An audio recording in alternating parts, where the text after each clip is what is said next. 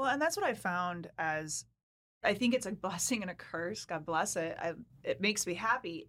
But you get a ton of other business ideas and business opportunities come and other things come. And I'm just not wired to do the same thing for 40 years. That's just not how I am. And I love to try new things. I love to say, I went all in. Either it was a, a success or, but I did it. And I like my goal is always if I'm on my deathbed, that's how I make like there's been things that I've done like doing the the large event I did for 3 years. It was I knew if I was on my deathbed, I was terrified to do it. I knew there's so much I didn't know how to do, but I knew if I looked back at that moment and said you could have stepped forward and did done this or you didn't, I would regret forever not doing it. So that's like my barometer. Like if I'm about if I'm on my deathbed and I look back at this moment, will I have regret? And if I know I will, I have to do it. Welcome to Winning Strategies Playbook the podcast where we welcome business leaders, CEOs, and industry experts to discuss the rise to the top, building wealth, and real estate insights. Here's your host, Jeremy Spann. Welcome to Winning Strategies Playbook. For more information on this podcast, you can go to our website, www. I don't even think we got to say www No. I think it's kind of assumed. it's just it's assumed Yeah, the World Wide. Web. I should turn it upside down and go MMM, and then people are gonna be like, knowing you, I don't even want to know what those three letters stand for. yeah, so you have to be you're careful. going to go to myexperiencedrealtor.com, and that's experienced with an ED at the end of experienced.com. And you'll click on podcast to find out more information about this particular episode and other episodes. And of course, when you land on the landing page, if you're looking to buy and sell real estate anywhere on the planet, even if it's not here in Dallas Fort Worth, click that button. We'll make sure you get a trusted professional.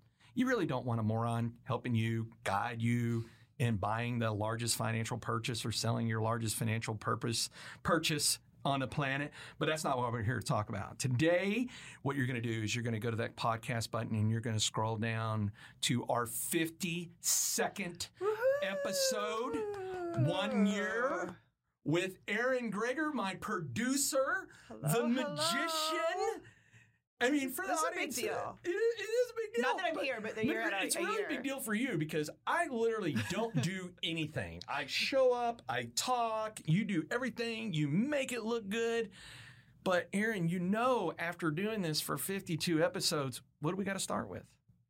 A joke. That's what I told you before we were. I'm like, I have been waiting with bated breath for this I- joke. So I- I no figured- pressure. I figured you, out of everybody, would appreciate this one. So, this is a quick shout out to Dan Verbowski of Leon Signs in Tyler, Texas, who I talk to every Wednesday. And he said, I am so sick of my ears ringing of your horrible jokes. He's giving me new jokes. So, you ready for this one today? I'm ready. okay. Yes, All right. Okay. What kind of concert costs 45 cents? I don't even. I don't know. A 50 cent concert featuring Nickelback. That's pretty good. I was Real like, that's actually really, he's, yeah. he's loaded me up. So we're going to see. So if the show actually starts to gain an enormous audience overnight, we can thank Dan because because his jokes are better than my Yes. jokes. Yes, he's got a future career. He does. He does. So, Erin, Yeah. you 52 episodes. How have you tolerated me this long? Well, it's been a lot of Sunday texts. Jeremy, Jeremy, I need uh, opening clip, but uh, other than that, And then we tried to fix it by having James do it, and he's just as ADD as a squirrel on methamphetamines as me. And you're like, great, I got two morons that can't give me what I need. It's a simple Yes. 60 second clip that we can put as the preview. yes, yes. Yeah. So, but yeah, other than that, no. I mean, it's been you're a great client. You were really great to work with, and what I love about you- what you've done is like you really set out it wasn't you know you joke you're famous and you joke that was your goal but you really had a bigger picture of it and you've done you know i was telling you i wanted to pull some good stats for you for this episode but like 75% of the the podcasts that are out on apple right now are not current which you know haven't had a, a published episode in the last like six months so that means a lot of people fall off. And seven is that number. It's called the pod fade number, where you'll find a lot of, if they're going to fade, that's where they start. Like they have this big vision. They get really frustrated when they don't get Joe Rogan numbers by episode three, or, you know, their phone's not nonstop ringing. But you really went in with this, this right strategy and it's paid off for you, but you are you show up. We are all right, where are we at episodes? All right, I'm gonna come in and you've done that for the past year now, about a year ago is when we met, and you're that's what's making you successful with this. So you've been you've been actually really fun to work with. So what I'm hearing is two things. The Mhm. first thing is is you're like, hey, your show can suck, but you persevere enough that you're going to make it to a year. Uh, and then second, uh, uh, joking aside, is the strategy of this I would love to take credit for, but I can't Oh. because of you. So for the audience, and we're going to dive more into this yeah. Down. But I want I want to start this episode off by saying what makes Erin's company magical is we just didn't say, "Hey, let's do it," and then walk in here and do it. You actually Yeah. spent months of I don't even know how many Zoom meetings we had of asking me questions. Right? You're a great.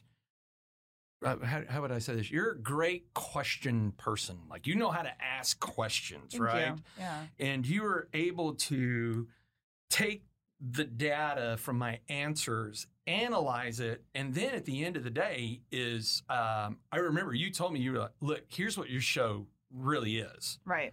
your show is to target high performers intellectuals business owners leaders not couch potatoes who aren't going to get off their ass and come do anything and i was like oh my god yeah you're absolutely you're absolutely Yeah. right and and it what's really cool about is the audience knows we record in series right Mhm. so we record a number of these at a time is half our guests for this series i've never even met That's when you know you're starting to hit that threshold, right? When it's like people are seeking you out to be on your show. It's a it's it's special when you get to But you point. did all the heavy lifting. Yeah. I mean, you really did. You made this the easy button, like at Staples easy button, or, Yeah. or it's one of the things I like to joke around and say is my business gets complicated when you complicate it. So my methodology is, hey, do you remember that TV show with Jeff Foxworthy? Are you smarter than a fifth grader? That's the way I want it. And that's what you did. You were like, well, Yeah. I can make a lot of assumptions. You're a Marine, so I know you can't read, write, or spell or count. So we're just going to hold up flashcards and be like, can you see the picture? yeah. Is it red? Is it blue? Is it a square? Is it a circle? And be like, yeah. But no, you really did a good job of doing everything to make this easy for me. And because I would guess, we'll, again, we can make sausage out of this and tear the layers off of the onion, but I would guess that you have two types of people that come to you. One that hear, and I was just having this conversation yesterday actually, is there's a difference between cost and value, right? Yes. Very much a 100%. difference. And so when they hear your value, but then they see the cost, you have one of two people, right? You have those that they want to be cheap and go, you know what, I'll just go buy a microphone, do this in my house. 100%. And I'm a I'm a podcaster that does that, which is nothing wrong with that. Absolutely. Nothing There's wrong some with that. very, very successful people Great out there place doing to it. start. Yes. Right? Or you've got the people that are like me that go, hey, I recognize value. I really don't care what the invoice is. Just make sure you do one thing. Send it to Laura because if you send it to me, it might be sitting in my inbox for three months where you're like, hey man. And I was like, hey, in my defense, I said send it to Laura. Yeah. Like I don't even I don't even know what the bank account is, right? Like I don't even, she doesn't trust me with any of that, nor would I, because I mean we would have a dope ass time in Vegas if I had access to the bank account. But but you really done a, a great job of going, hey, here's the value. Let's extract what you want your theme to be, and then it does. It, it, it, the hardest thing in business is to stay hyper focused, right? yes. And uh, as, a, as a matter of fact, so my friend Chris Powers, that was on many, many episodes ago, been extremely successful. He made a tweet the other day. I'm going to pull it up on Twitter here real quick. He said, All of my friends who have crushed it have three things in common. One, they're hyper focused. Two, they're relentless and willing to outwork the competition. And three, they focus on building a network where everyone can win. And and I, and it really resonated with me. So, Chris, if you happen to be listening, thank you for that. As a matter of fact, I went in there and I put one green check, two green check, three green check, and immediately he liked it. Right? He was like, he was like, man, you're right on point. Um, but it is, it's hard to stay because there's so many distractions in this world, right? There's so many different directions you go and be like, well, what if we pivot? And there's nothing wrong with pivoting. Sometimes you need to, but you did such a good job of saying, look, if this is going to be your target audience, then this is who your target guest list needs to be. Yeah. And then so now I have all these folks that are like, hey, I want to come on your show, want to come on your show. And one of the things I had to institute really quickly is to go, hey, before we agree to do anything, let's set up a 15 minute call to see if we're going to be a fit together. And some have great content, but I'm like, hey, you're not going to be a fit for the show, Yeah. right? Um, and then some I was that were like, ah, I'm not sure my content would do it. And be like, okay, run me through your quick story and be like, oh no, you're right, you're right on point Yeah. because high performers touch every aspect of this world Yeah. right? From this series, we're going to have a mom who lives in my neighborhood who has coordinated all the rest of the neighborhood to do community things, right? Um, down to yourself being an entrepreneur who said, Hey, I mean, I'm got 80% of the characteristics of somebody being bipolar, so I should absolutely start my own company, right? So let's dive into that. Yeah. Let's go. Let's go back to where Erin began. Oh. Where are you from, Erin? I'm a Wisconsin girl. I am a Midwest farmer's daughter. I am yes, and I'm very. I was. would to- I, if I if I would have paid attention enough that you've probably told me that ten times, my joke would have totally started off different. it's okay, but yeah, I mean, at five years, I was the youngest, but I was the youngest by about six, six and seven years is the difference between my brother and sister. And so I was bored. And at five, I asked my dad for a job because they were working and I was bored. And so I have literally not worked from the age of five um, on, but I learned hard work. And it's interesting. My dad, my dad is some people would call him cheap. uh, Frugal to a fault. But it's paid off for him. I mean, he's a Yeah. farmer in Wisconsin and millionaire. Like he's done very well for himself. And he, with me, it was different. Like he'd bring me in and talk numbers with me. He'd talk business opportunities with me and tell me why he was going to do something versus not. But he was also very bipolar in the sense of he he was an entrepreneur, but he wanted me to go get the safe job, go to go work for corporate, go work for you know. And I was like, when when I got when I graduated and got a job at Accenture, I was like, wait a minute, like you guys get holidays off? Like what? You don't work on Christmas? Like it was crazy to me. And so, long story short, I started going to school at night to get my realtor's license because I'm like, well, I'll start investing. I read Rich Dad Poor Dad, and I'm like, well, I'm not going to leave corporate America, but I'll start owning, and I'm going to figure out how to own, and that's that's how my journey started. And then I I started doing real estate in Arizona, and then moved to Texas. Long story there for a boy. Uh, It's no, always 'cause of a boy. I know, it's for a boy. But even at 27, I was living between here and Arizona, or yeah, here in Arizona. So I'd spend two months there, two months here, had two houses, like, and just managing that because I was still doing the investing over there. And um, then what ended up happening was my hu- my husband at the time, we were dating, and he was getting a PhD in psychology, and so.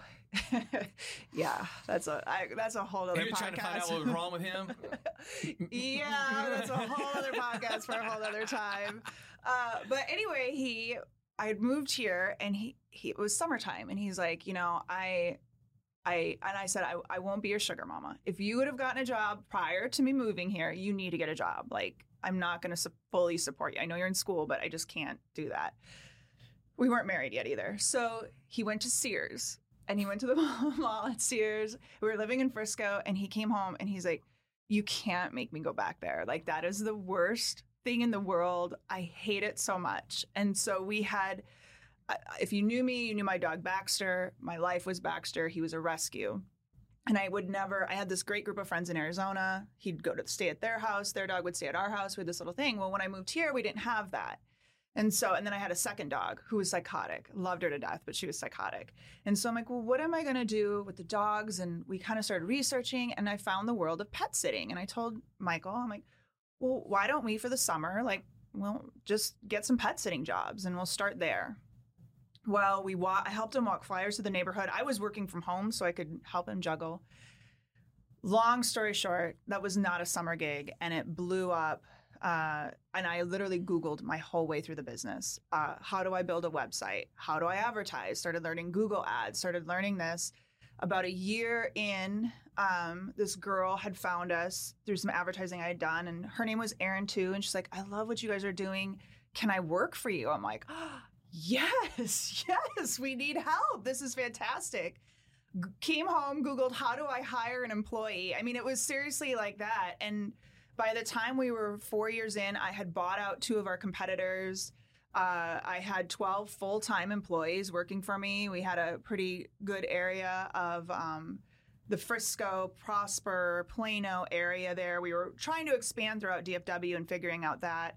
Um, I had another girl who was a client of ours come to us and be like, "Can I run this for you?" You know, I, I'm I'm an accountant. I just lost my job. I don't want to go back to accounting. I'm like, yes, this is great. And so I slowly learned to build myself out of the business. At first, I was in the middle of it all the time, couldn't not let a customer not touch me some way, somehow. And then what was beautiful by the time I sold it, uh, five years later, I didn't even know half our clients. And that's really where I was like, this is what entrepreneurship is, where I'm not in the day to day. I can go away on vacations for two to three weeks and everything doesn't fall apart. And so that was really where things started. And then I started another business from there. So that uh, always were doing real estate too. And then it, I ended up doing events. And then that's what led me to podcasting. I had been podcasting since 2013, and we just saw this opportunity of really the tech side, the corporate side, and my business partner and I were doing a, a actual podcast, and then we started getting approached by people. Hey, could you do ours for us? Uh, and then we, you know, started the partnership. We're, we're recording out of City Central, where we run their studio. So it's all, it's a very curvy road with lots of forks and lots of uh, randomness, but it all comes together on a journey. So, man, so you said a couple Yeah. of things I want to tear apart here real quick. That Yeah. Just so right before we started recording, I was telling you that you know, I've, so I've got this large real estate fund deal Mhm. that I've been working on, and one of the key components is maintenance. yeah, And one of the one of the challenges about hiring talent is sometimes we want it for them more than they want it for them, yes. right? I love to throw a favor to people. God, I love Ah. it. And It bites me. especially and, and Laura even told me. So we were we were um, twice a year. We got this campground we go to out in Colorado. It's about an hour and a half from our house in Pagosa. And, um, know, and it's a good place for us to go to you know, recollect, Yeah. get away from electronics, just kind of decompress a little bit, so that way you can open up that bandwidth to start thinking through things. And she says, you know, she goes, your blessing and your curse is your blessing is is you want things for people. The curse is sometimes you want it for people that don't want it for themselves, and it doesn't make them bad people. I mean, they're good people. And um, so recently, you know, it- um, this individual who I'd been investing a lot of time in, and I had been telling this person, look, by the time we get to the end or mid August, I'm going to need you full time. For us to scale, you're going to have to be full time. And so I kept pressure and pressure and pressure and saying, hey, man, you're going to have to make a decision. And then he made his decision. I was a little disappointed that after a year and a half, he made that decision through an email instead of picking up the phone and calling me and saying, hey, I don't think this is the direction I want to go Yeah. in. You know, um, good luck. I can stick around and help you till you figure out your next steps, right? But when one door closes, another door opens yeah. right? And and I was because I wanted it for him so bad. I mean, we're talking, man, I can help you build a multi multi million dollar maintenance company. And as we saw, David Hargrave, who was here, I mean, he built his and sold fifty one percent of the interest for hundreds of millions of dollars, Yeah. right? But hey, look, you, we can't be in the convincing business.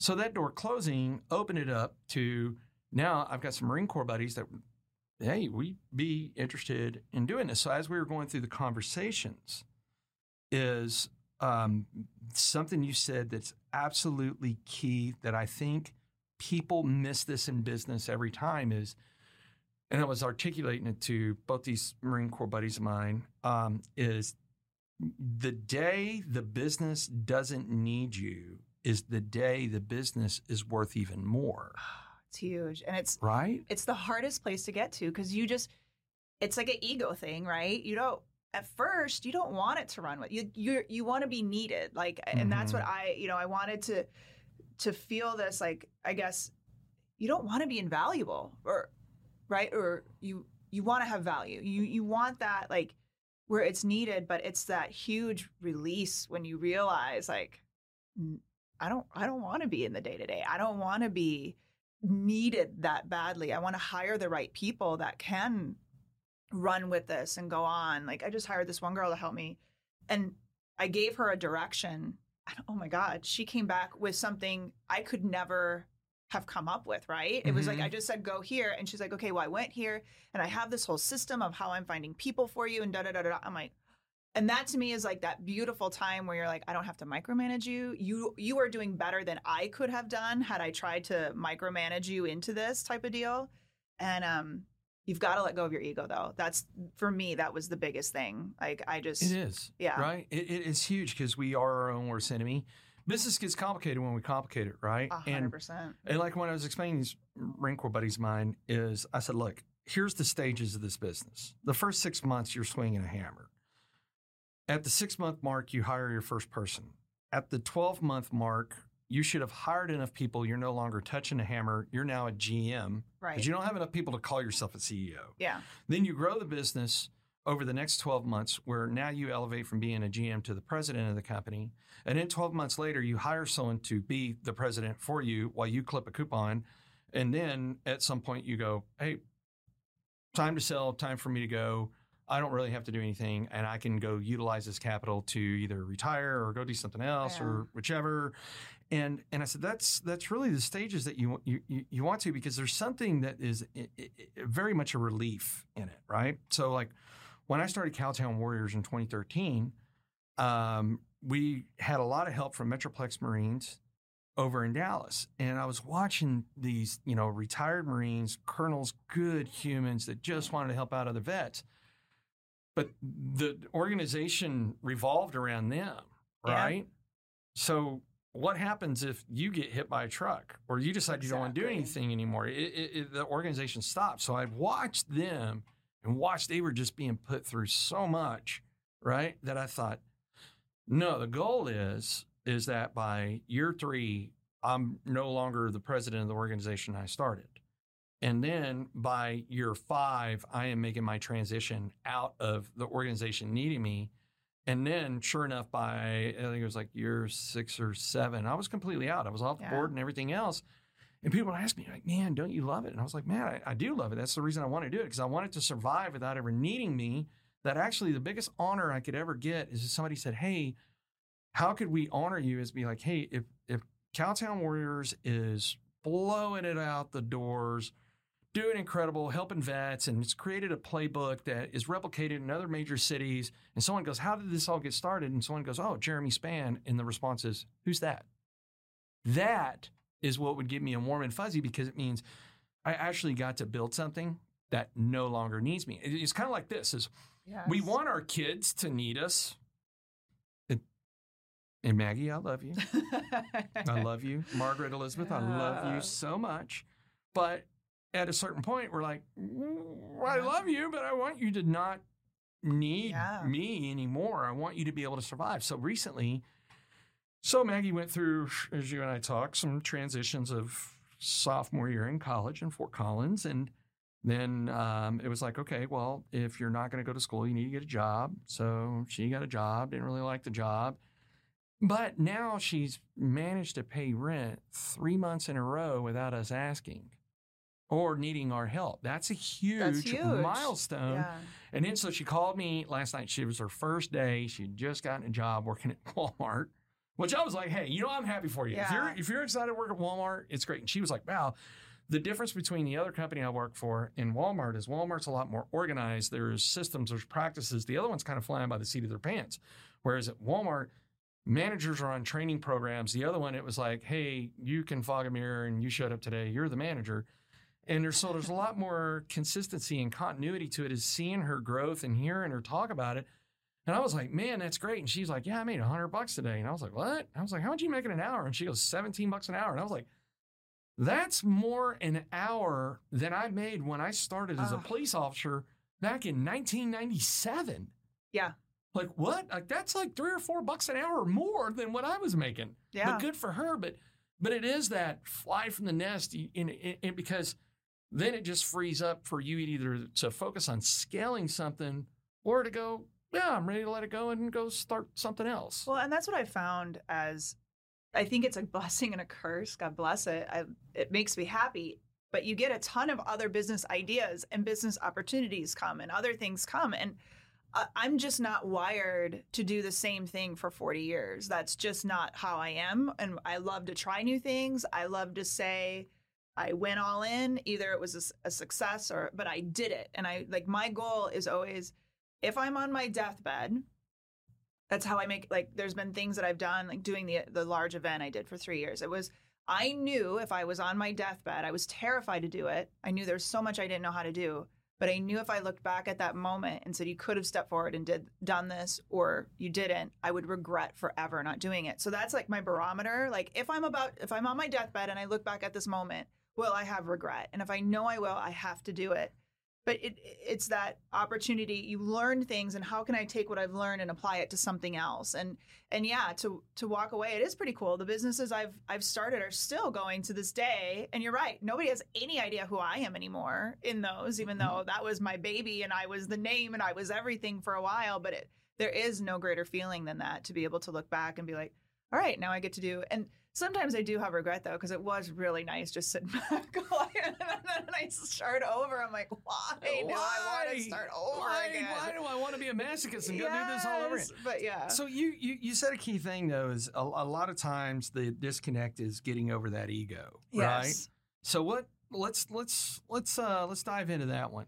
So what what happened in your evolving that said, "Hey, um, if this thing's going to be successful, I need to release my ego out of this to go do that." Like, was it was there a defining moment? Was there multiple moments, or what? What kind of led you to I think that? it was time, like just time from a perspective of I didn't want to have to be running all over. Like I wanted to be able to hand those reins off. I I was getting exhausted, right? And so it was like I need to be able to hand this off where I don't have to be there. there and and hiring competent people, I think, is really important. Like I knew, I, God, I could tell you stories Jerry, of real estate.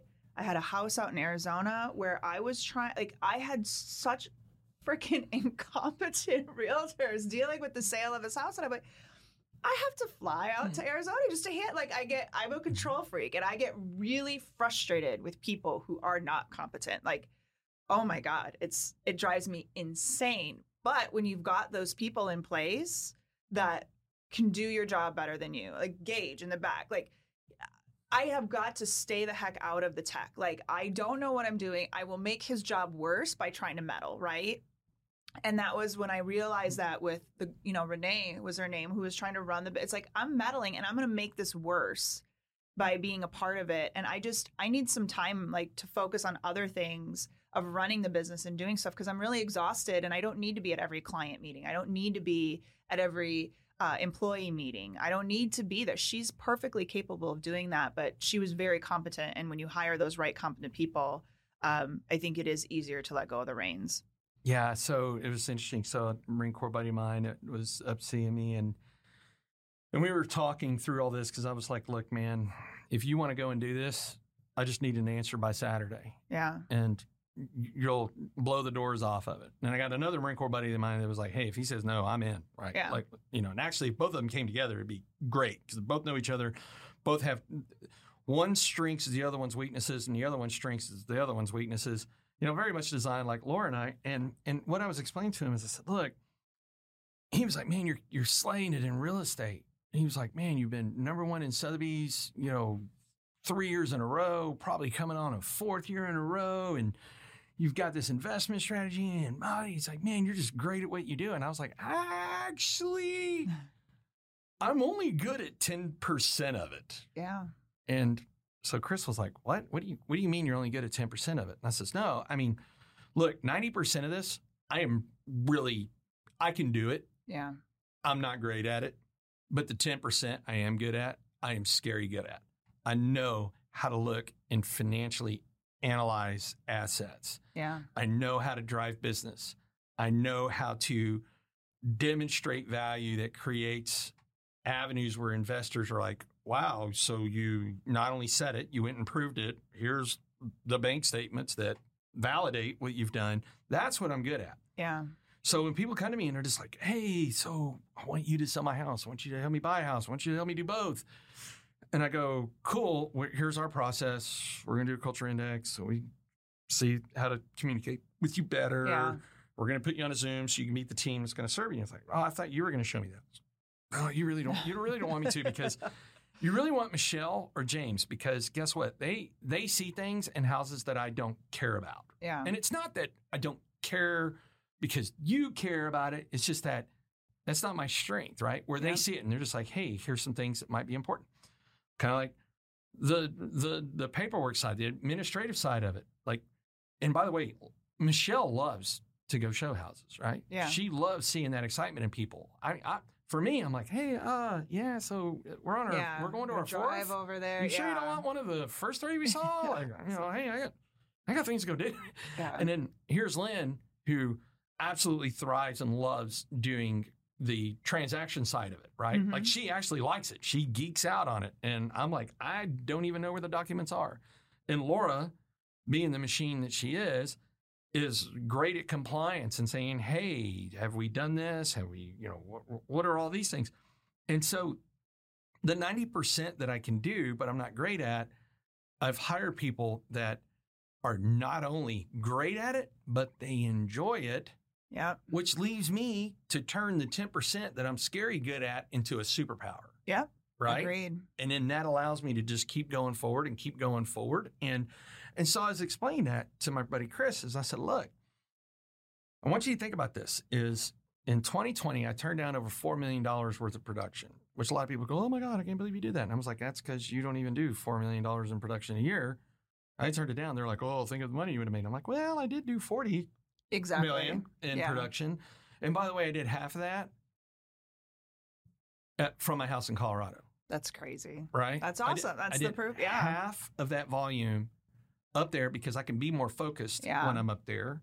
Um, I don't have everybody chipping at me, pulling away. So I'm explaining this to Chris is because one of Chris's objections to whether or not he'll consider this Yeah. starting this business with me was, well, you know, I mean, just the proximity of where it's located. And I said, if you're doing this right, in 12 to 18, 24 months tops, you can be wherever you want to do this. Build a company that does not need you, Yeah. and then you can focus on scaling it. And by the way, that's when your company becomes worth more. Yeah. But so many people, they just don't, Yeah. yeah, they just don't see that in front of them, right? I think another key though too, like you mentioned, is and I've really made this a philosophy in the first company was not all money is good money. And I love that you I love that you do that client index and say, we're not good because I think you really build a great uh, culture and a like I was very and I'll say the girls all my all the girls on my first they were all girl all women.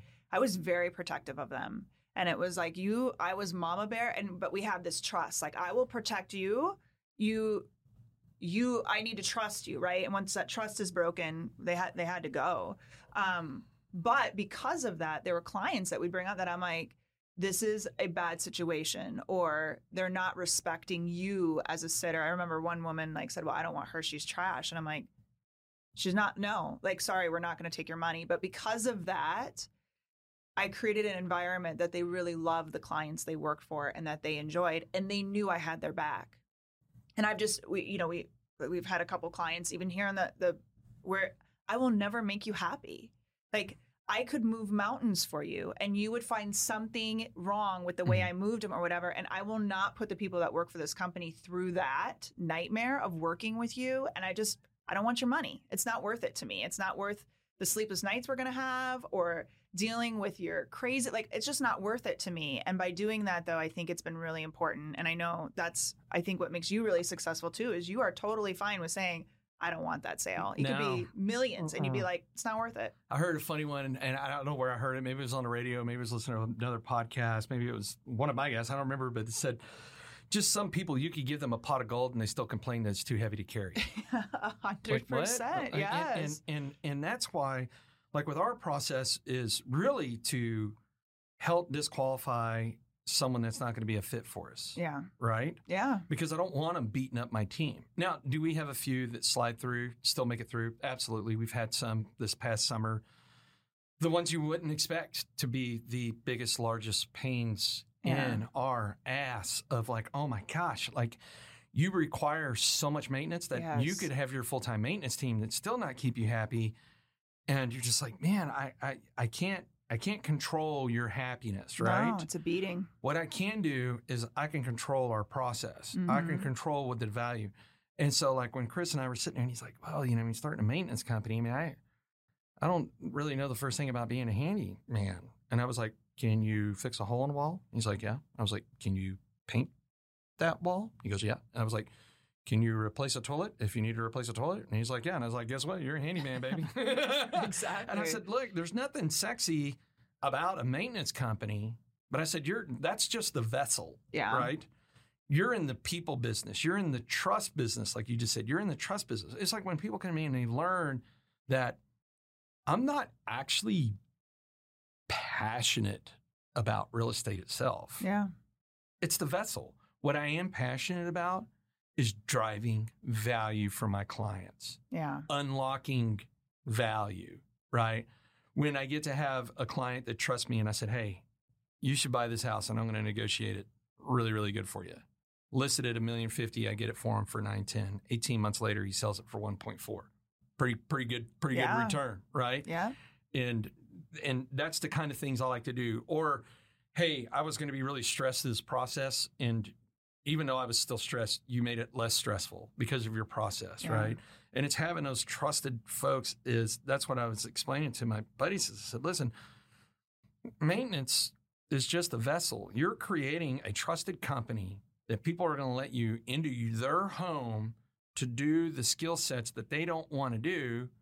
And by the way, if it's that much more involved, we're going to call a licensed professional. Like if you get in here and it's like, hey, I got to switch out the light switch cover, great. Oh, hey, the electricity doesn't work. Well, that's when we call an electrician. Right. Or you're in there and you're like, yeah, I can replace the sink faucet, but the plumbing's not working. We call the plumber, right? yeah. Hey, I'm changing the air filter in a HVAC, but it's not blowing cold air. We call the HVAC folks, right? Yeah. So, so and, and, and it is, this is about you're in the people business. And that is hard. And you said it earlier, is like on competency, right? Like, Mhm. I don't want to say that people are born dumb, but man, they sure work hard to prove you wrong, right? Yeah, and I just feel like I, sometimes this is to a fault. So this is how I don't want to let people down, and so I will do whatever I need to do to make that happen. And I don't feel like a lot of people have that urgency as much. Yeah. Like perfect example, when we tried to record it, record this what a few weeks ago, Yeah. we got here. Compute. It was completely out of my control. K- Got here, the computer's crashed. It's a brand new computer.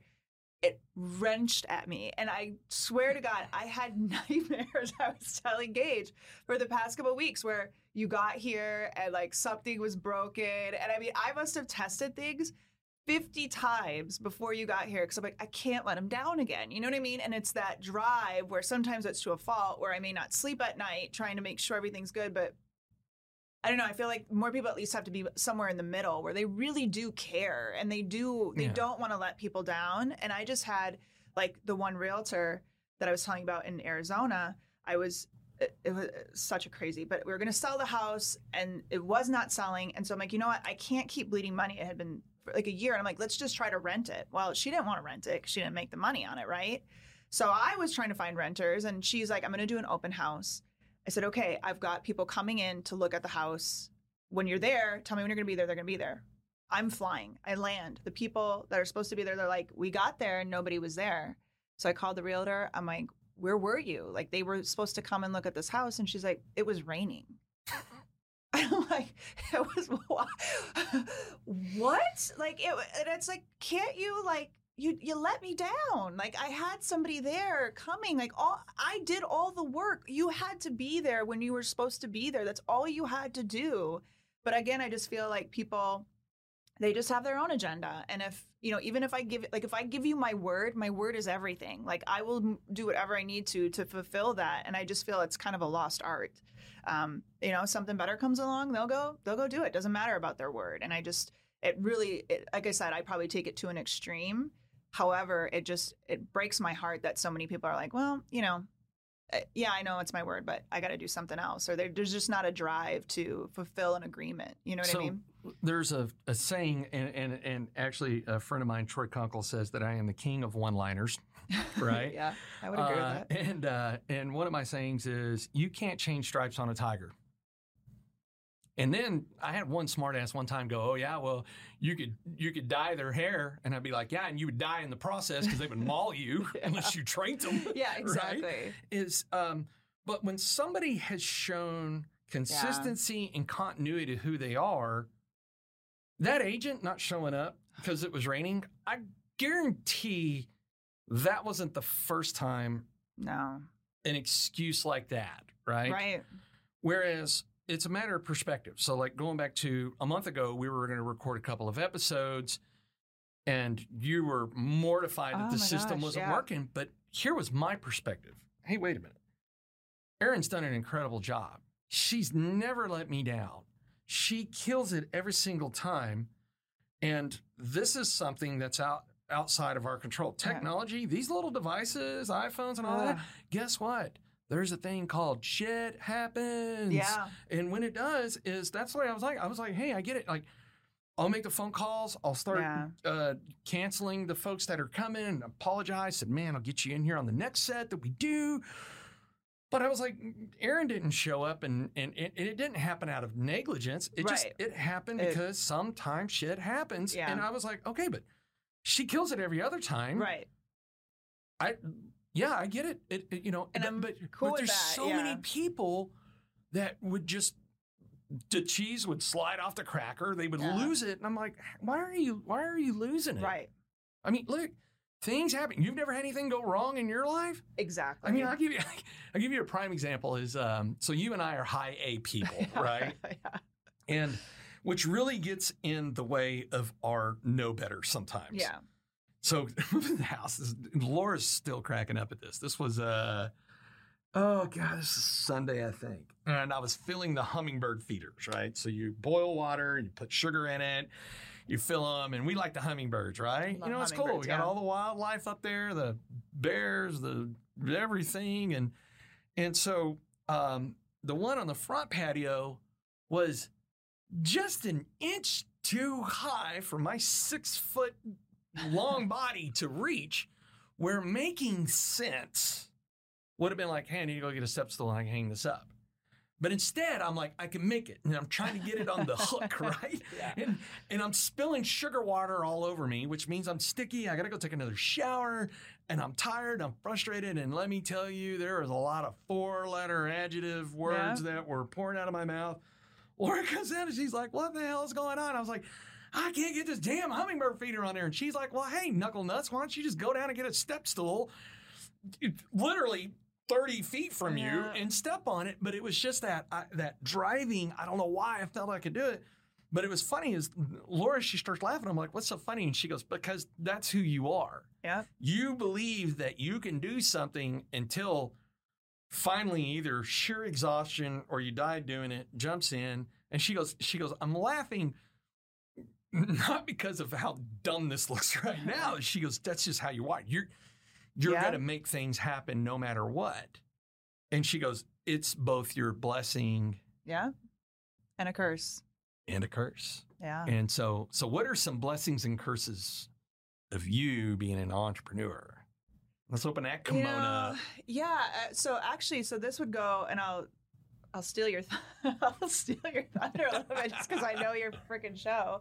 But it's like even that 21 year old self question, you know, what you would bring, and the the the curse to it. So the the blessing is I I can do anything. Like honest to God, I truly believe you give me.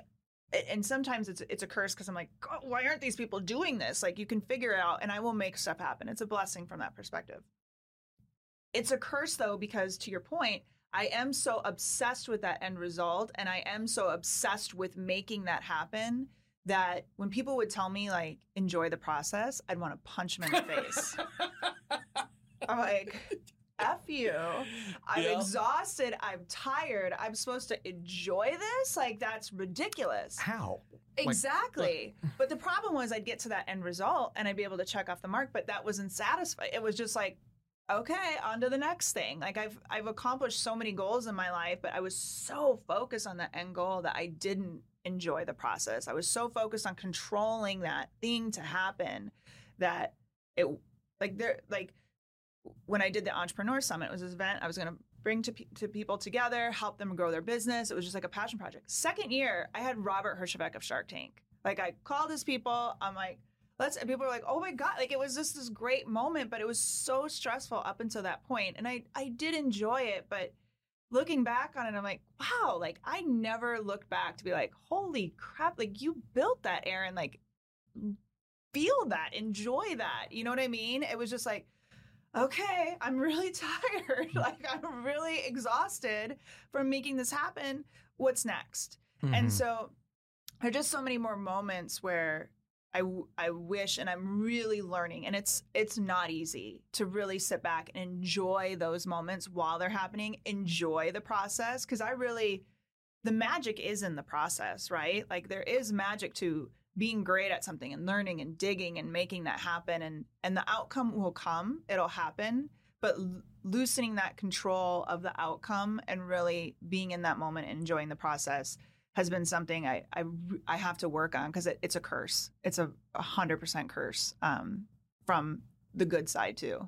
Yeah. No, and you're man, it's it's the grind. I think yeah. Folks like yourself and myself, it's not the process, it's the grind that we're attracted yeah. to, right? So I hosted a retreat for my EO forum, entrepreneurs mm-hmm. organization forum, where uh, we were ho- having a retreat a couple weeks ago at my house up in Colorado. And the 21 days leading up to that, because things have been firing off on all engines on this fund deal, I had 60 hours sleep in a period of 21 days right? Not a lot of sleep. Yeah, no. Right? I'm doing the math quick, but yeah, it, no. Yeah, it, not a lot. And no. I was exhausted.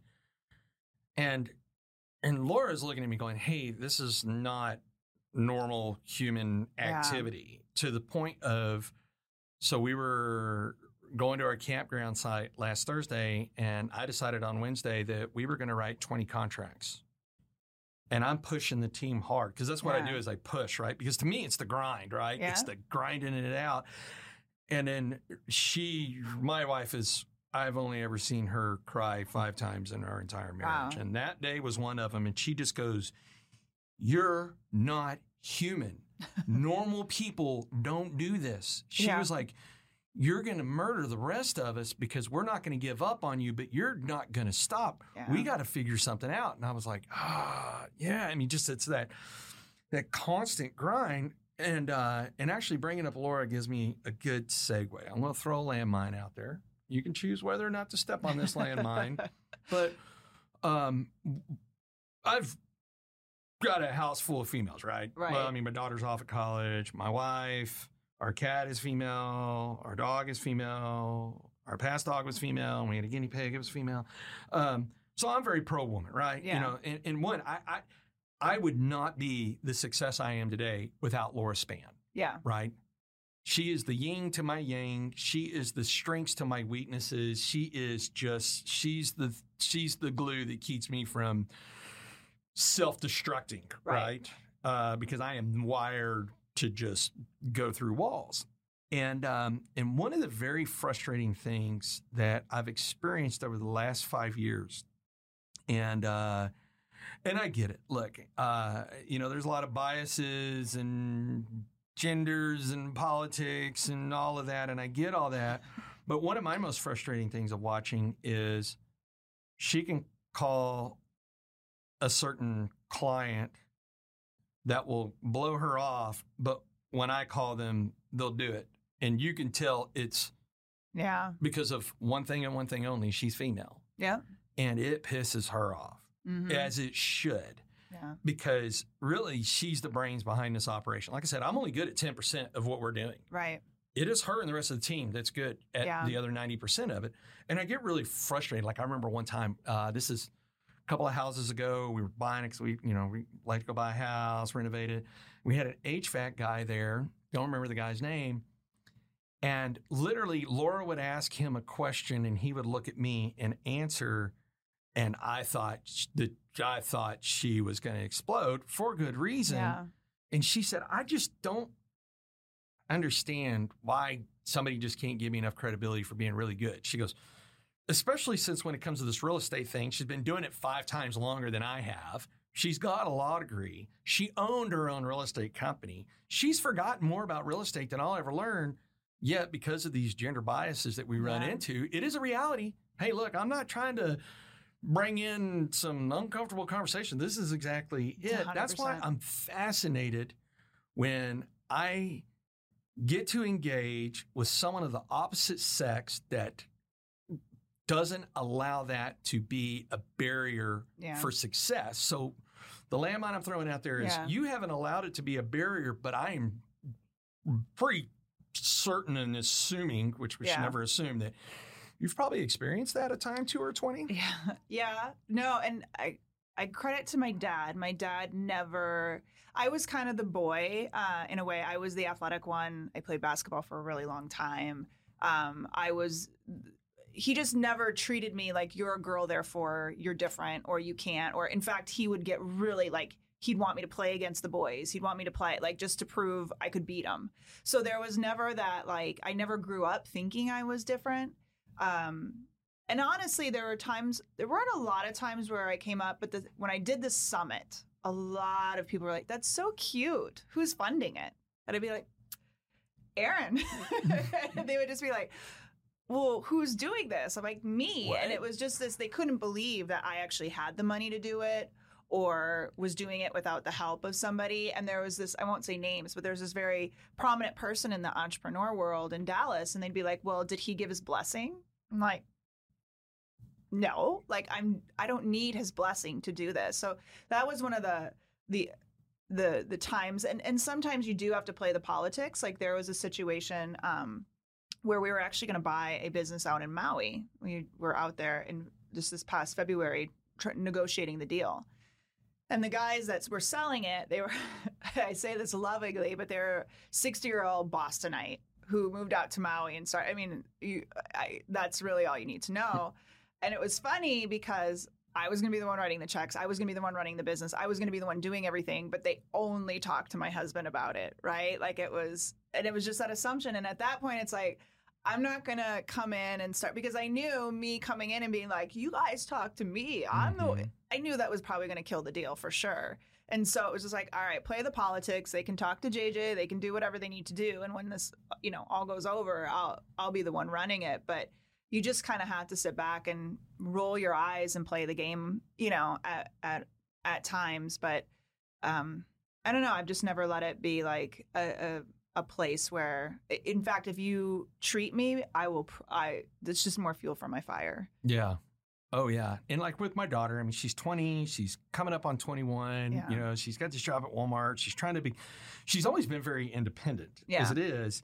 And I've always promoted that. Yeah, You know, because I I tell her from a very young age is like, look, and I I'm going to try to not make this a total political landmine to step on because I hate it. you're doing fine so far. So, right. Yeah. Uh, I, I hate it when people go, well, like for for me, example, they go, well, you got everything you got because you're white heterosexual Christian male, yeah.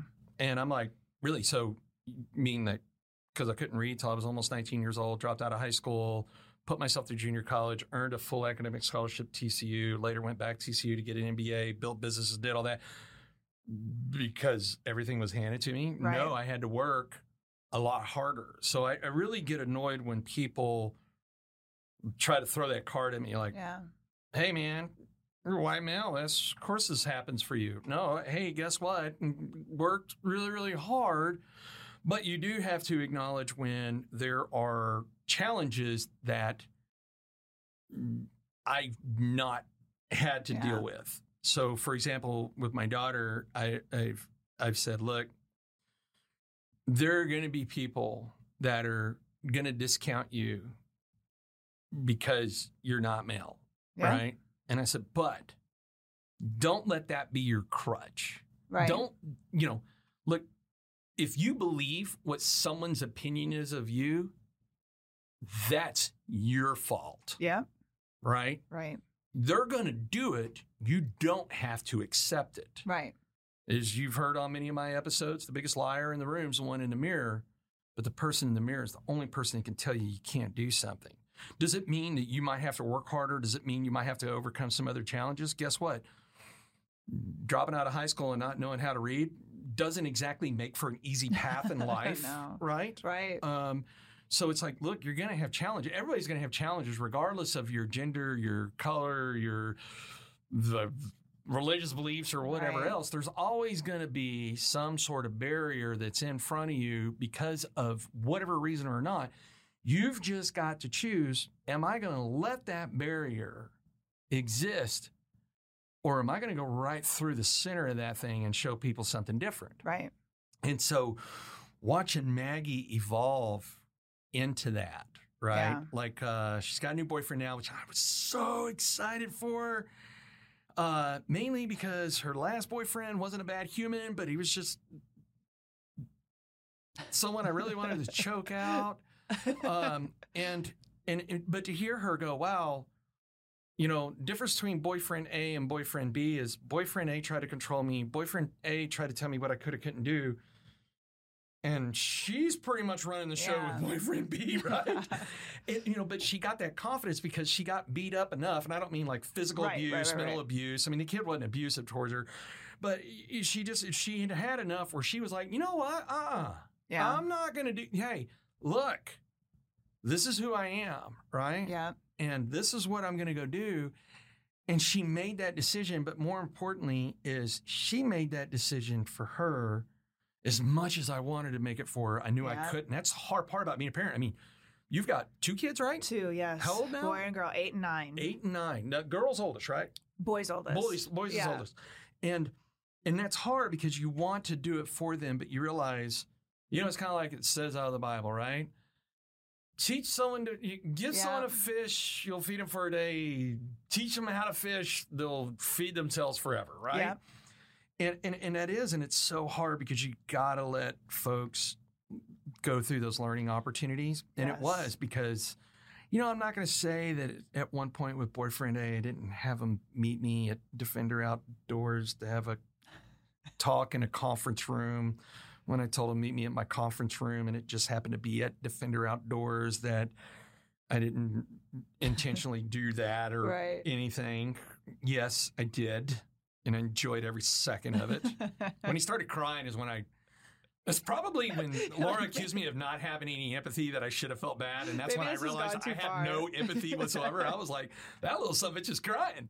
Hell yeah! so, but point Yeah. being is, no matter who you are, no matter Right. what gender you are, what color you are, what sexual orientation, political party, whatever, you're gonna have barriers. Because guess what? Not everybody is in your fan club base. right. Right? It's kind of like this. I can't for the life of me process why somebody would ever want to run for president. Because the second Mm-mm. you get elected, it is automatic that half the country hates you Yes. right? And, and and so so it's just like why why why would you want to go do that? Because the reality is is not everybody's in your fan club, right? Right. And you have to just sit there and decide, hey, wait a minute, am I going to let other people tell me what I can and can't do? Like I would not be where I'm at today if I believed the realities of other people's perception of me. Yep. Right? When they told me, "Oh, well, you're a dumbass for trying that," or "That can't be done," or "What are you thinking? That's the dumbest thing I've ever heard." Until one of my favorite quotes, quotes another one liner comes out is, "Hey, hustle till haters ask if you're hiring." then their tune changes, Yeah. right? Or or this is my favorite. Man, you're you're slaying it in real estate. I'm gonna come do exactly what you do, and I'm like, really? Game on. I was like, knock yourself Yeah. out. Do you like getting up at four o'clock in the morning? Do you like working till eight o'clock at night? Do you like working seven days a week? yeah. Do you like making the grind? Do you like dealing with all these things that come with it? Do you really want to do it? And one of my one of my favorite man, if this guy can't motivate you, then there is something inherently wrong with you.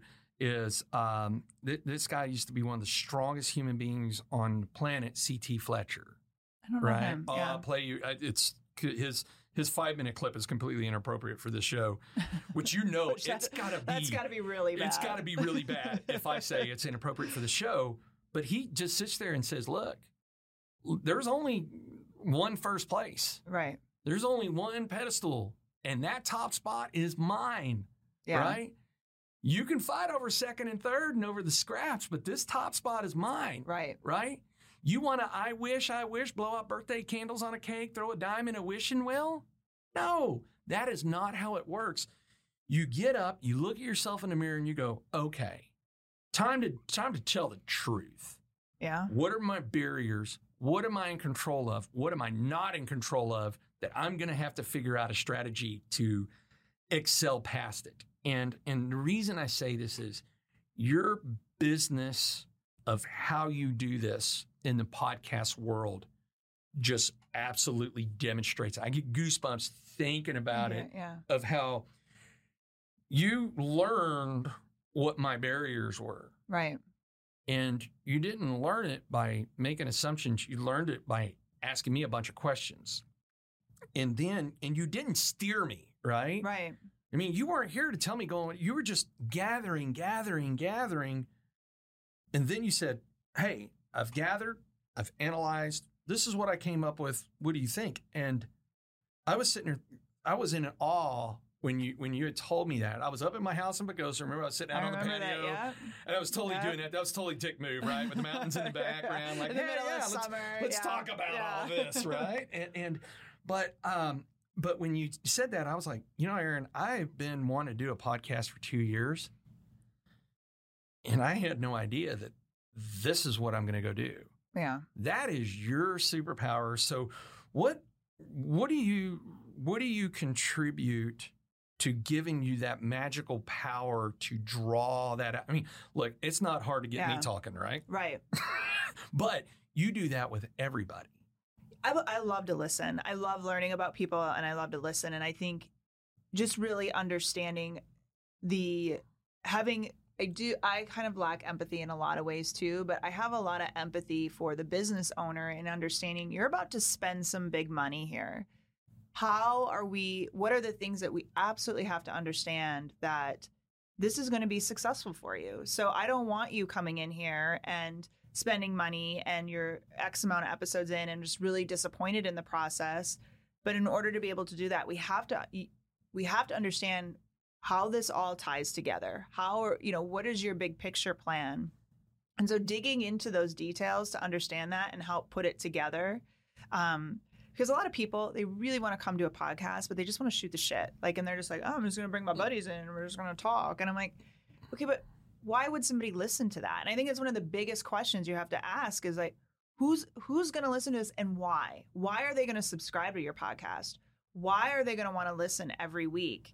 And if it's this, I, I know there's, I'm sure there's episodes out there that somebody could show me to say, look at they're successful and they just sit and shoot. Uh, I'm sure maybe they are. However, the formula is not that typically. It's really about understanding your audience and what are they going to get out of this when they listen. What can we ex- when they hit uh, play every week, every other, whatever it is, what are they going to get from it? And how can that be consistent? And then how is that going to tie? You know, for you, it was like, all right, you, you're, and it proved out. I remember you telling me the story of the guy that was listening and he knew you before, but he's like, okay, you got, you got me. I'm to buy some more investment properties for you. That's exactly how it works by those people that that's your clientele. That's those, they're listening to this, getting stuff for their life.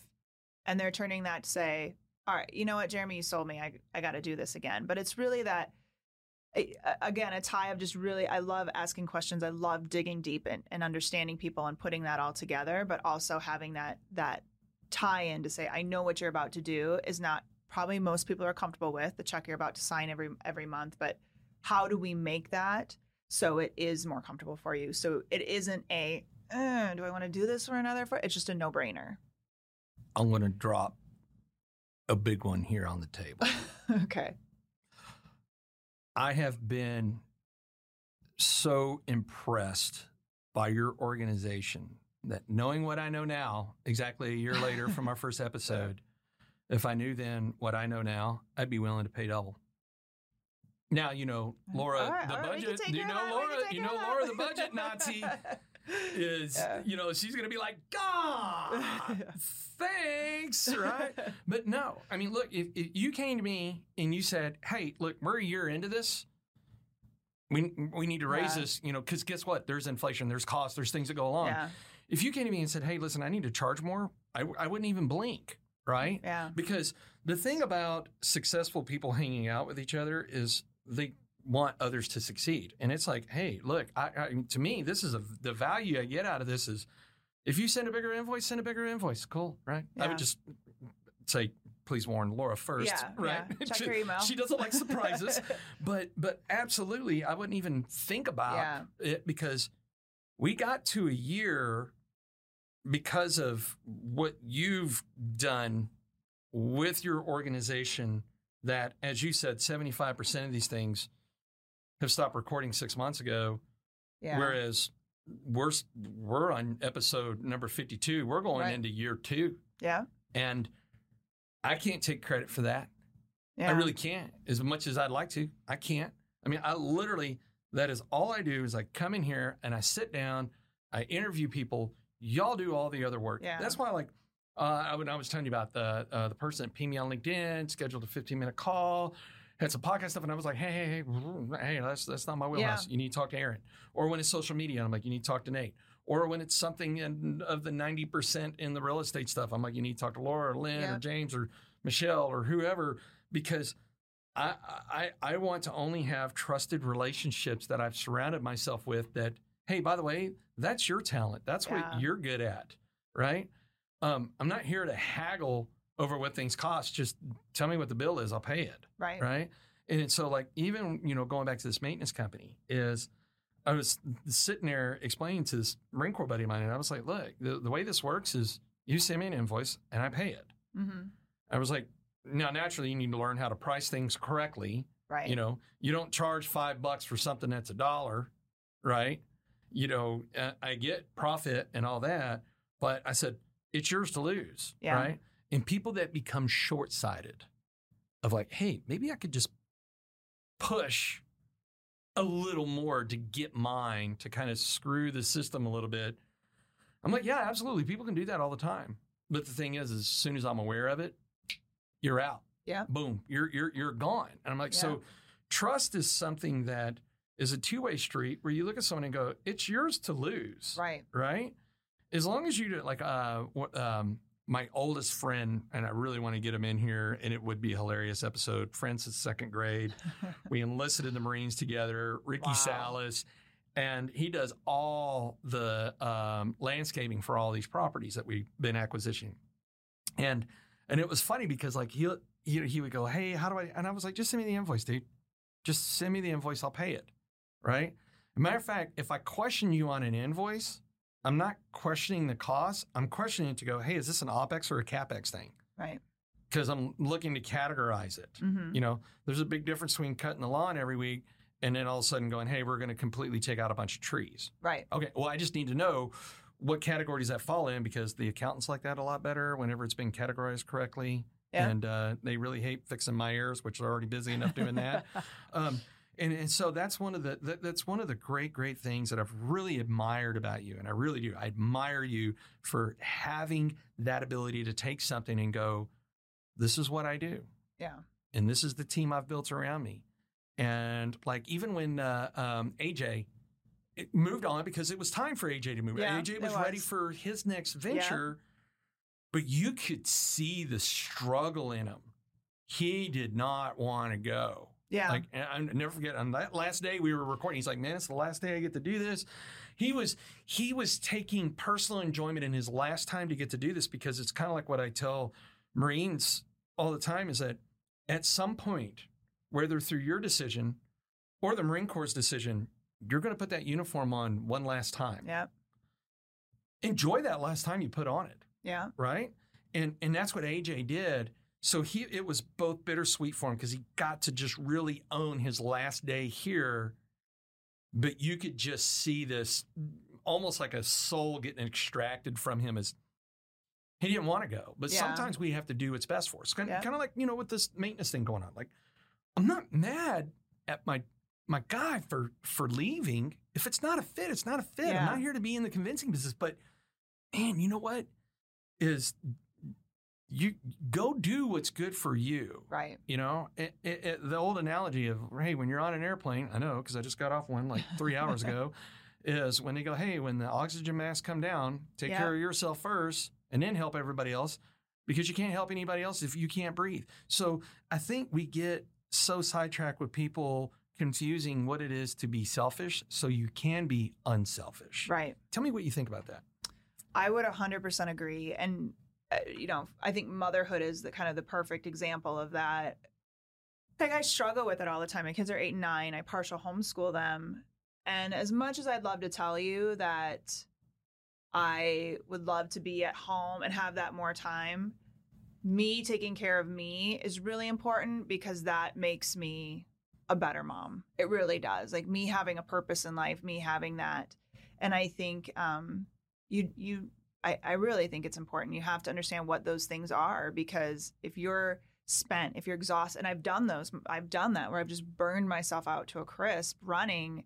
I can't be there for anyone else. Like I literally will go into hiding sometimes where and that's not serving anybody either, where you I'm hiding in a hole for a month just because I'm trying to replenish what I just depleted from myself. So um, you do have to find that balance. And I think, um, you know, understanding there may be times that you are in Fort Worth all day and they have to, you know, go with their dad and and that's okay, but they see me working and I feel like I'm I I don't know, I feel hopefully we'll see. I say I have a therapy fund too. Like, I don't have this right. Let's be honest. I know I'm going to screw up, but you know, it's also that they see mommy working and they see mom doing certain things and they see I, I do things, you know, outside of just being there for them too. But that's my that's my mask. You know, I, I have to have that See, that's a, that's yet another thing when I really get impressed by um, um, how do I say this without sounding completely wrong? is um, professional women. I'm not saying women are not professional. Right. It's No, not no, it, but, but get you. women that have taken on professional roles because, hey, guess what? At the end of the day, I love my daughter. My wife loves our daughter. yeah. But the difference is, is she carried our daughter for nine and a half months, where I did not. Right. Right? There is a certain, there's just certain things in nature that occur that, Yeah. as guys, we cannot fully comprehend. Yeah. Right? And I'm not saying that to annoy anybody. It's just that's the reality of the truth.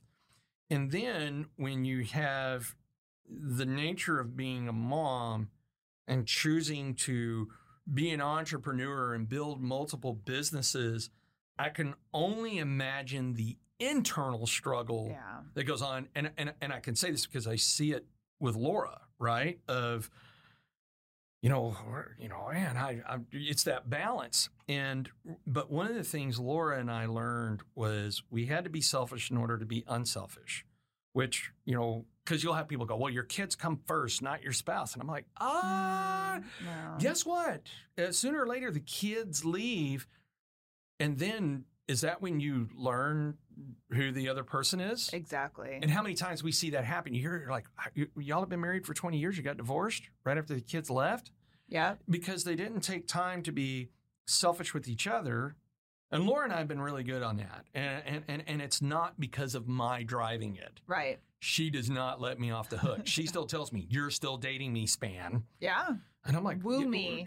You know, like, uh, oh, okay. And, and, Yeah. and sometimes I'm good at it, and, and, and, and many a times I'm not.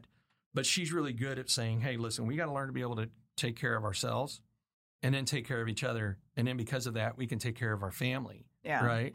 And and I don't care if anybody agrees, disagrees, or whatever. I, I, I think if anybody after the 52nd episode now that we're on has learned that your opinion really does, doesn't matter to me. I really don't care, um, or else I wouldn't still be doing this and putting things out for public consumption.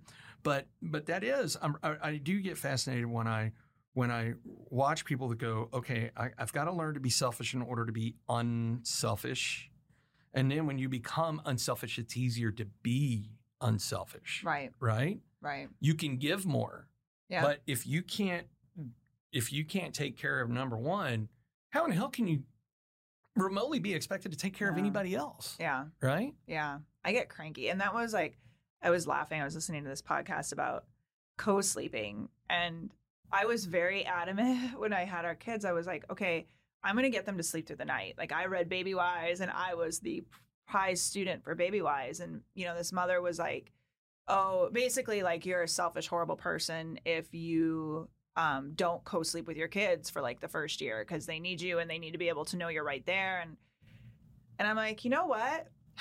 you haven't seen me without sleep. Mm-hmm. I know I'm a horrible mother when I don't sleep. So I either had an option of, and and luckily we never had to like do a, a horrible cry it out session or anything like that. But teaching my kids those that that independence, like I was always there for them. They never like sat and was like, oh my god, where's my mother? I'm crying for yeah, I mean, hours, right? It was never like tent that in the backyard, you know. but I knew co-sleeping and and was going to be horrible for me because I was going to be a horrible bitch and I'll say that like I am not good when I'm tired. I'm just not good like that. So it was like okay, for me to be a great mom, I have to be selfish in this area. I know my kids are safe, they're okay, they're very well taken care of, but I'm not going to co-sleep with them and you can have all your judgment on that all you want, but you you haven't seen me yelling at somebody when I'm really exhausted. Like I'm just not good. I don't function well like that. I'm not the girl that can go off 4 hours of sleep or whatever. So, you know, just moments like that, you do have to take that like where am I going to be at my best? And what does that best have to be in order to be a good mom or be a good, you know, uh, you know, treat my clients well, to do all of this stuff? Where where do I have to protect myself? uh, in order to be that because otherwise if i'm if i'm depleted it's not it's not going to happen Well, that goes back to the analogy of being president, right? Right. No matter what decisions you make that's good for you and your family, at a minimum, there's going to be 50% of people that disagree, 100% right? But last I checked, they're not the ones standing over me on my deathbed, right right? So that's why I don't really care. Exactly. Right. I mean, I, my three sayings are don't be in the convincing business, stop worrying about what other people think of you, and your time is not free, yes right? yeah and, and and I was really bad about. It. I used to just gift my time away, yes right? And I just used to hand it away. And it was really interesting. I had a friend of mine go, "Why don't you value your time?" And I said, "Well, what do you mean by that? Of course, I value my time. Not if you're giving it away for free. yeah You're how do you how can you expect other people to respect your time when you don't even respect it yourself Yeah. because you're just giving it away? And these are the different pieces of business that I've learned over the last couple of years that that really start to hone in and go, you know what? You're right because you can't take on every client. no You can't take on every deal. You can't take on every human being to be your friend. You know, it's kind of like you can you you can love someone and not like them. It's okay, Uh-huh. yeah right? And I think we've all got a couple family yeah, members that are like that, right? those, yeah It's it's the same analogy. It is in business, you have to go. You know what? What is good for me? right And then because it's good for me, I can now make what's good for my clients. right And you, 52 episodes into this thing, have absolutely demonstrated that. well thank And- you And I, I am, I am grateful for that. thank you Thank you for that.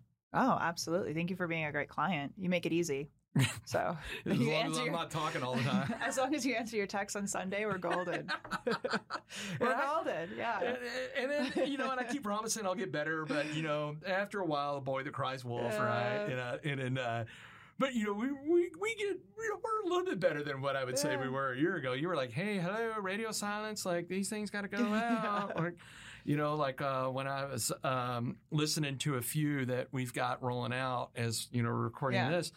Listening to them on the plane to be able to go, hey, I, I, I've got an hour and a half on this plane. I can work on a few things. I can listen to at least knock out this one episode so that way I could try to get that Yeah. done.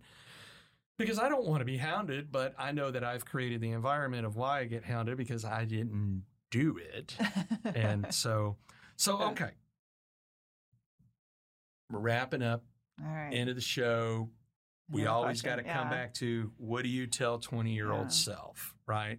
That one nugget you, you Yeah. learned through this magical time machine that 20 year old Erin is actually going to listen to one nugget Oh, of nugget. advice. And I know there's a lot. 21 year old Erin needs about 70,000, five of them, 75,000. I don't know. She needs a lot. But, uh, you know, like I was saying, enjoy the process. I think really just, it was very uh, enlightening. For the past couple of years, I had stopped drinking and really realized I felt drinking made me better. I felt drinking kind of took that edge off because, like, the per- the type A, very driven, very, Mhm. um, and it's just life is freaking short. Like it really is. The fact I'm uh, just about to turn 44, I can't believe I'm in my 40s. I look at my high school friends. I'm like, oh my god, they're like our parents. It's crazy. Just find the joy and stuff. I mean, in what you're doing, like truly look for the joy and take those moments to, to, to. It doesn't just come. Happiness isn't something that you just suddenly are like, I'm yeah, I just feel happy. I think it's really a choice. And I feel very blessed in my life right now. There are just moments like like our kids go to a private school and I just take those moments to be like, God, I feel so blessed and so happy. But um to just feel that joy and I know it's cliche, but find those moments of joy in the process, like in whatever it is you're doing.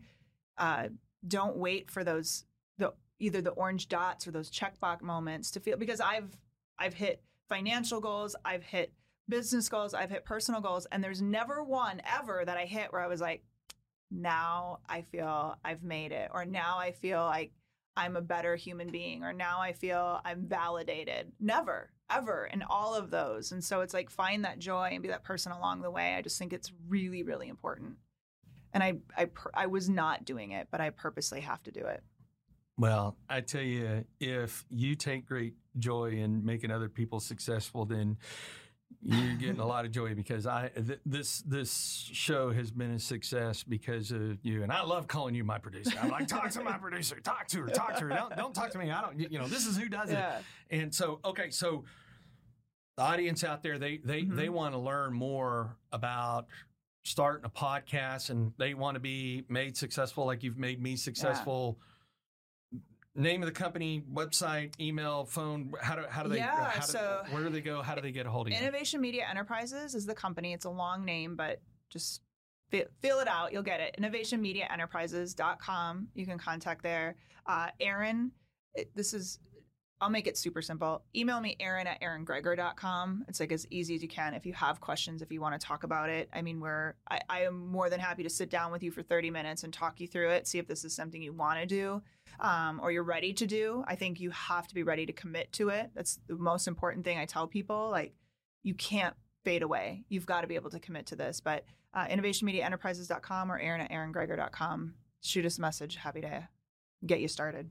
And just in case, as usual, if you're driving down the street or just somewhere you can't go and click on that link right, you can always go to myexperiencedrealtor.com, click on podcast, go down to episode number 52, the one year mark, Erin Greger, and you will find an easy link to get in touch with her. Thank you, Erin, for coming. Thank you. Appreciate your time. Yes. All right. That was awesome. Thank you. You're you're a pro at this. This is what you do.